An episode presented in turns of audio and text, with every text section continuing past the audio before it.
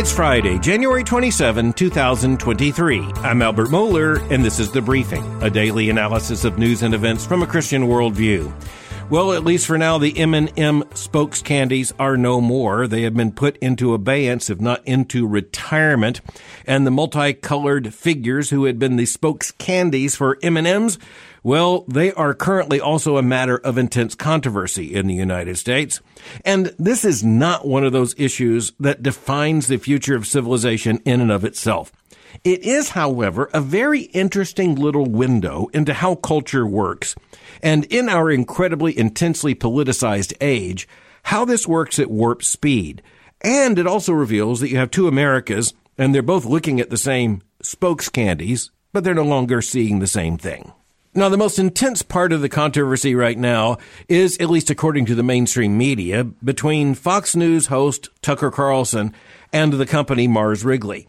And you have the mainstream media narrative that what happened is that Tucker Carlson decided to politicize the spokes candies for M&Ms and changes made by the advertising team behind the spokes candies, making it the new front in the culture war so now you have headlines such as this, how M&M's found itself in the culture wars.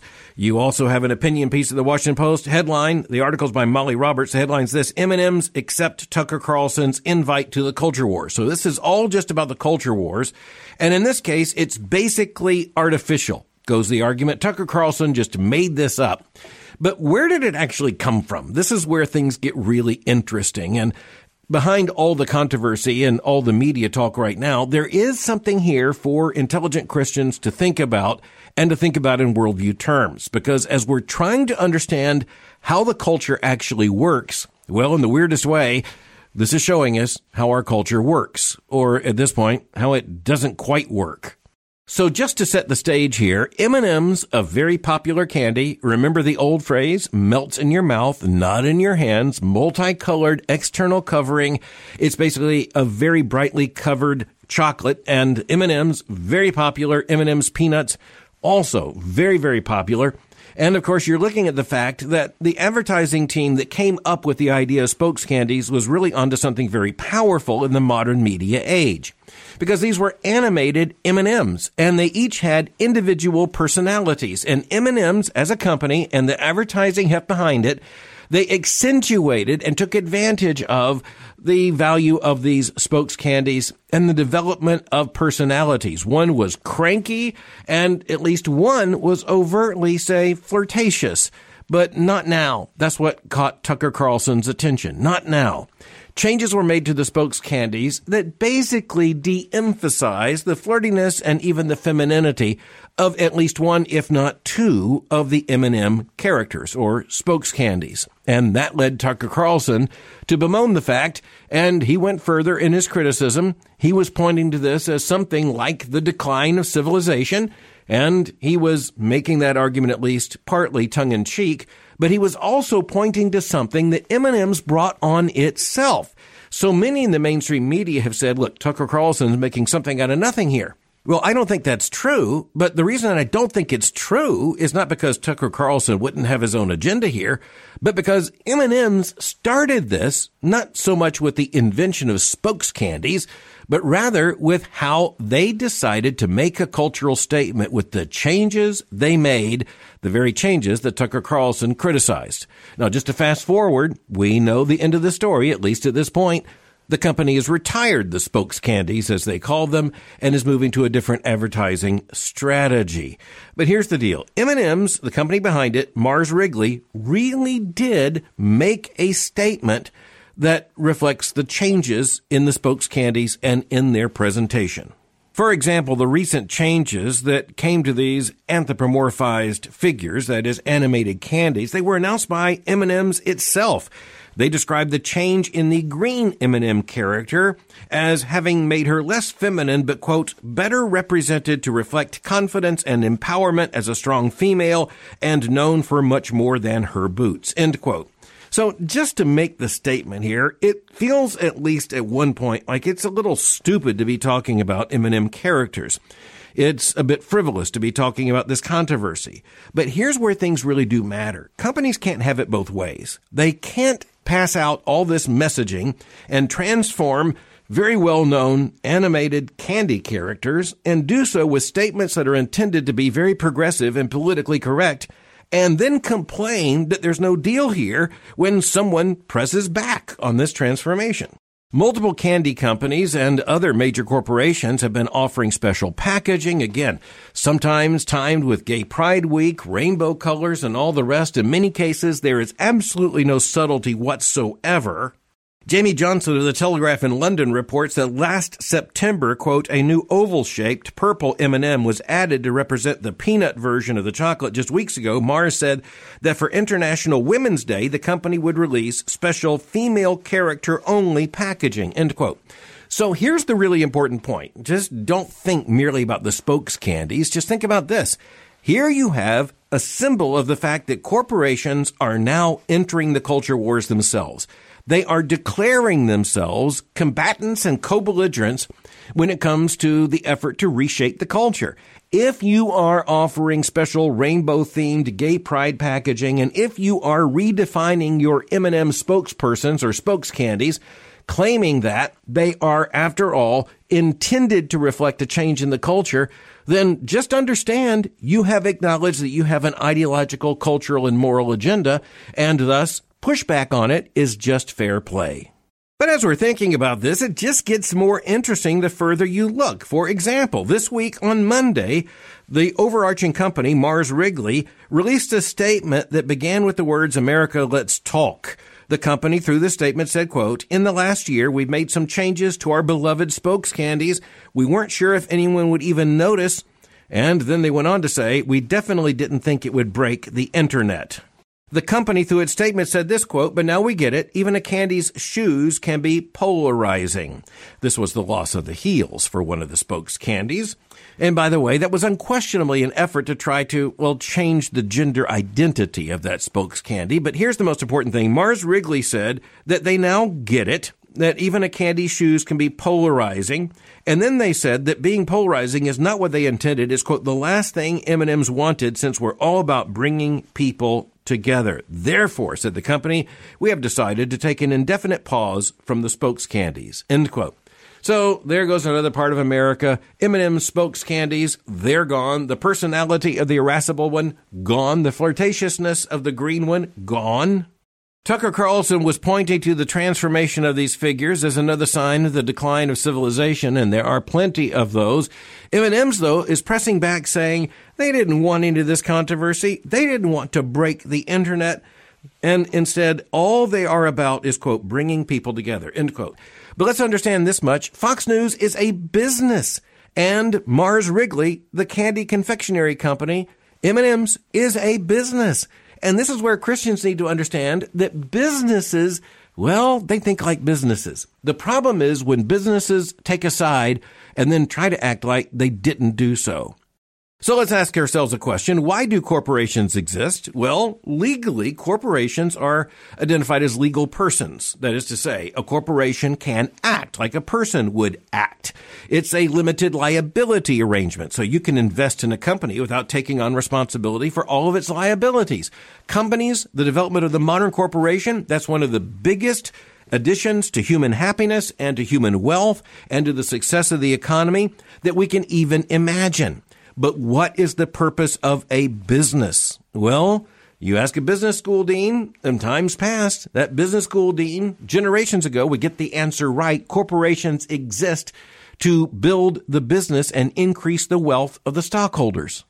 In other words, when you have a formation of an idea, like say an M&M, which by the way is, I think, a very good idea. When you have that idea, you have a product that will sell, you form a corporation so that you may sell that product and make a profit and build wealth in a company. That is all good work. The point I want to make here is that M&M's, the company behind it, Mars Wrigley, two very famous confectionery names put together, that corporation actually exists in order to grow, to make business, to make a profit, and to increase the value of itself and for its stockholders. So as you're looking at this, understand here's the problem. Major American corporations now aren't satisfied to be in the candy business. They have to be in the culture change business as well. The pressure from the left is enormous. The progressivist left has been putting pressure on American corporations and especially major brands for the last several decades saying you have to take a stand. You have to take a stand when it comes to feminism. You have to take a stand when it comes to, well, foreign policy. You have to take a stand when it comes to the LGBTQ issues. You have to take a stand when it comes to abortion. That's a part of what's going on right now. Just think of the conflict between the governor of Florida, Ron DeSantis, and the Disney Corporation. In a free world and in a free market, M&M's has the right to make its product, and it also has the right to choose how it will advertise itself, including whether or not the company uses colorful spokes candies. That's up to the company. But what is not up for debate is that Mars actually exists and the company that owns it basically exists in order to sell candy. It was not founded in order to change the world. When corporations take on these mission statements about changing the world through multicolored candies, you simply need to step back and say, all I want from you is an M&M. I prefer the ones with peanuts. That's all I want. I don't want a world changing message. I don't want to buy woke progressivism. All I want is a candy that melts in my mouth, not in my hands. But then by the same token, you need to understand that Tucker Carlson is a serious figure who makes serious arguments and he does so from the enormously influential platform of Fox News. But Fox News is itself a business. And by the way, conservative media wouldn't exist in terms of organizations, corporations, such as the Fox Empire, and in particular Fox News. It would not exist if the left didn't keep coming up with all this material, right down to the spokes candies. One of the points we need to make is that Christians simply need to understand how the economy works, how the world works, and understand that companies do what the company thinks is to its advantage. Mars is not here trying to serve human happiness. It's not trying to change the world. It may say it's doing so, even in ways that signal to the left, but actually what the company is trying to do is to sell you candy. Just please keep that in mind. We're also in a marketplace of ideas and people are trying to sell you ideas. This is where Christians, understanding the battle for the mind as well as the battle for the dollar and the battle for your taste buds, all this comes down to the fact that everything really is laden with worldview significance, even things that shouldn't be in this highly politicized world right now, even if they shouldn't be, they are. By the way, this controversy about M&Ms was driven by the company itself. It's the one that opened the door here. But it's true that even when I was a child, M&Ms had a certain kind of conspiratorial vulnerability. I can remember when I was in elementary school being told that boys shouldn't eat, and I'll simply say, one color of the M&Ms, that that color was the girl color. There have been other meanings claimed about M&Ms as well, but I will just give some advice to the company. Just make candy and call it candy and make it well, make it safe, make it attractive, make it tasty. That should be enough. You shouldn't require an ideological commitment of your consumers just to bite down on a candy, even a chocolate covered peanut. But next we turn to questions. Always good questions from listeners. Sometimes I point out in the briefing that a clustering pattern of news coverage or of cultural conversation can often indicate something big that really is happening in the society. And the same thing is true this week in questions sent into the briefing. So many questions on the same theme. Indeed, the same question being asked in several different forms. Here's the catalyst for the question. I discussed the fact that the Biden administration, and this includes directives that would affect the U.S. Postal Service as well as the FDA, the Biden administration is saying that even where you have states where abortion is illegal, the mail can and must continue to deliver mifepristone, the so-called abortion drug, abortion by mail, and they're doing so under the mandate of the federal government and with the legal argument that those who are delivering the mail can't know how the drugs would be used. Therefore, there is no complicity on the part of the government in actually carrying out an abortion in a state where abortion under those circumstances wouldn't be legal.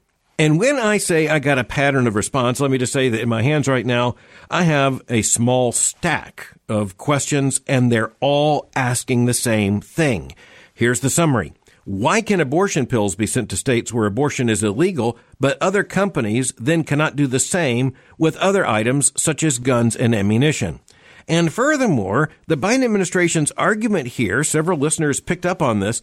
The argument is, look, this is legal because people can't know actually how these things are going to be used. Well, how can you limit that argument to abortion pills? And furthermore, that's a matter of what we can only call intentional dishonesty. Everybody knows what abortion pills are for. It is a moral fiction to say we don't know what someone's going to do with this pill. Well, the answer to all those listeners, and I'm going to summarize it as quickly as I can, the answer is you are onto something here, and that is the fact that the Biden administration's policy is an act of political desperation that doesn't have an adequate moral basis. And of course, you could say on the one point, it couldn't because it's all about furthering the destruction of life in the womb. But even in the technical sense here, what the Biden administration is doing is saying, look, you must make these pills available. Why? Because of the demand for abortion, but you don't have to concede that abortion is the reason why the pills are being sent. That is a legal and it is a postal and it is a moral fiction. Now, just as we go into the weekend, I think it's important to note that the federal courts are taking up this question, and in particular, the FDA's new mandates. We'll be tracking that next week and in weeks to come. Similarly, on the question of abortion, a listener writes in, Dawn in this case, asking the question, why do conservative Christians, why do pro-lifers refer to the unborn as preborn? Quote, why would a baby not be referred to simply as a baby? She goes on to say, we know it's a baby from the moment of conception. Well, indeed we do. And that's one of the points we make.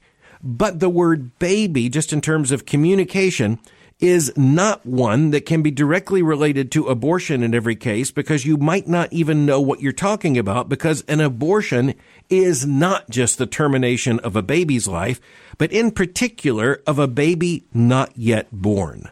So I want to say, Dawn, you're exactly right in moral terms. And this is one of the illustrations of why sometimes we have to use language, words, we have to use vocabulary and vocal constructions that aren't exactly what we want to say, or at least it's not all we want to say. Because even when we talk about the preborn, we're actually talking about preborn human beings, or actually about preborn babies in this sense. But the word baby, just in how it communicates, would certainly include, for those of us who are pro-life, the unborn or the preborn at every stage. But just using the word baby would not yet explain why we're talking about abortion and why we are condemning abortion as the termination of unborn human life. By the way, you're onto something else here, Dawn. The word preborn, that's a neologism. That is another way of saying it's a newly invented word. Why the word preborn rather than unborn? Well, that is because seeking moral clarity, pro-lifers began to speak not so much of the unborn, but the preborn, implying that the very existence of the preborn implies the fact that allowed to develop, they will be born. And abortion is the interruption of that process. Another listener wrote in to ask about my use of Psalm 139 in making a pro-life argument. That's where David spoke very clearly of the Lord knowing him in his mother's womb and knitting him together in his mother's womb. And this writer asked the question, is it a right application of scripture to use the poetry portions of the Bible for specific doctrinal statements? Well, that depends upon the specific poetry and the section because some of the Psalms are clearly didactic. They are indeed deeply doctrinal and theological, speaking first of all doxologically, that is to say, of the glory of God, but sometimes also speaking not just in terms of poetic structure, but in terms of doctrinal statement about the very character of God. Furthermore, when you look at a passage such as Psalm 139, you're not just talking about something like a metaphor. You're not just talking about something with poetic structure. David is making undeniably serious claims to truth, to fact, even to knowledge that is revealed to him and only available to him because God revealed it to him. The writer says, quote, for example, elsewhere in the Psalms, the Lord compares himself to a mother hen longing to take the children of Israel under his wings and even mentions covering them with his feathers. But he goes on to say, we don't believe that God actually has feathers. No, we actually don't believe that God is actually a hen either. That clearly is metaphorical language. And so I appreciate this question and I'll simply say, in the way the question is asked, it is also and I think this is interesting in itself. In the way that the question is asked, it is also answered. But next, a question that should be of concern to all Christians and in particular to Christian parents. This mom writes in, the mother of two young children, saying that in her area, pediatricians are requiring the parent to leave the room during a portion of what's defined as a well child visit, and that evidently beginning when the child reaches the age of 11. And we are told that the doctors are asking about substance abuse and sexual health, and also they may be asking about gender identity. And this is a parent who's outraged at this and the fact that the parent is told to leave the room. I think it is an area of extreme cultural and familial danger. So let me just say that at least the effort in the beginning on the part of many to have the medical professional spend some time alone with the child or alone with another medical professional in the room. It was intended to allow a child being abused, that is suffering physical abuse, to report that abuse in a way that might not happen if the child were not alone and in a context with medical professionals where the child could safely disclose that information. That we need to recognize is not a crazy idea. Now, that kind of context can and will be abused. We need to understand that, and at the expense of parents who've done no wrong thing. But nonetheless, that is not an insane concern, and we understand how this got started. But like so many other things, how it gets started doesn't mean this is how it ends, or even this is where it is right now. Because right now, this parent is rightly concerned, indeed, I think would even be rightly outraged to know that medical professionals, and this would include doctors and others who are acting in a medical capacity are now asking questions of children as young as 11 and they are questions that are directly related to sex, sexual activity, and even gender identity in some cases. And I'll go beyond the question that was asked by this listener and say that one of the issues we also need to face is that in many jurisdictions, children of a certain age are able to get even contraceptives from medical authorities explicitly without the knowledge of their parents. And so here you have a parent taking a child for a well child visit at a pediatrician's office. And when they are out of the room because they're told they have to leave the room, no one actually knows, or at least I should say the parents actually do not know what went on in that session. And furthermore, their child may be walking out with something like the equivalent of a prescription for birth control with the parents not even aware.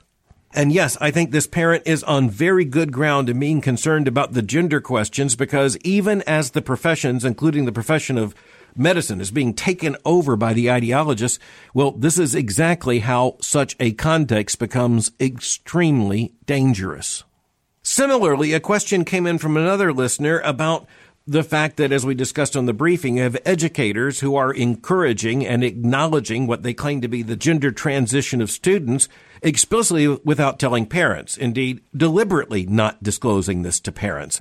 And this listener writes in to say, is this potentially opening the door for lowering the age of consent? That is consent to sexual activity on the part of children.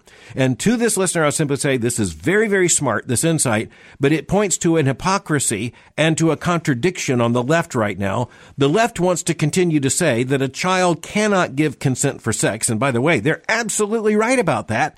But then they want to contradict that very principle and turn around and say that a child has the right to declare a gender transition, even to demand medical treatment and alignment with it. So to this listener, I'll simply say you are listening to the culture carefully and you are listening to the left contradict itself here. And we need to note with very dangerous effect.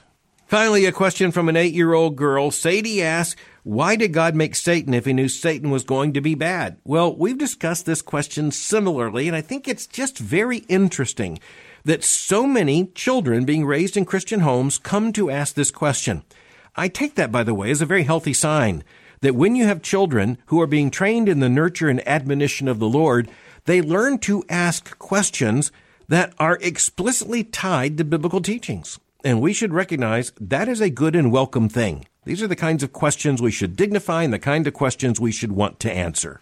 But Sadie, I have to tell you, sometimes the only way we can answer this question is to say, because this brings God greater glory. He did this because triumphing over Satan would show his power most importantly in the Lord Jesus Christ. In Jesus Christ, he showed his power over Satan in such a way that we wouldn't have seen his glory in that way had Satan not done bad and disobeyed and paid the consequences.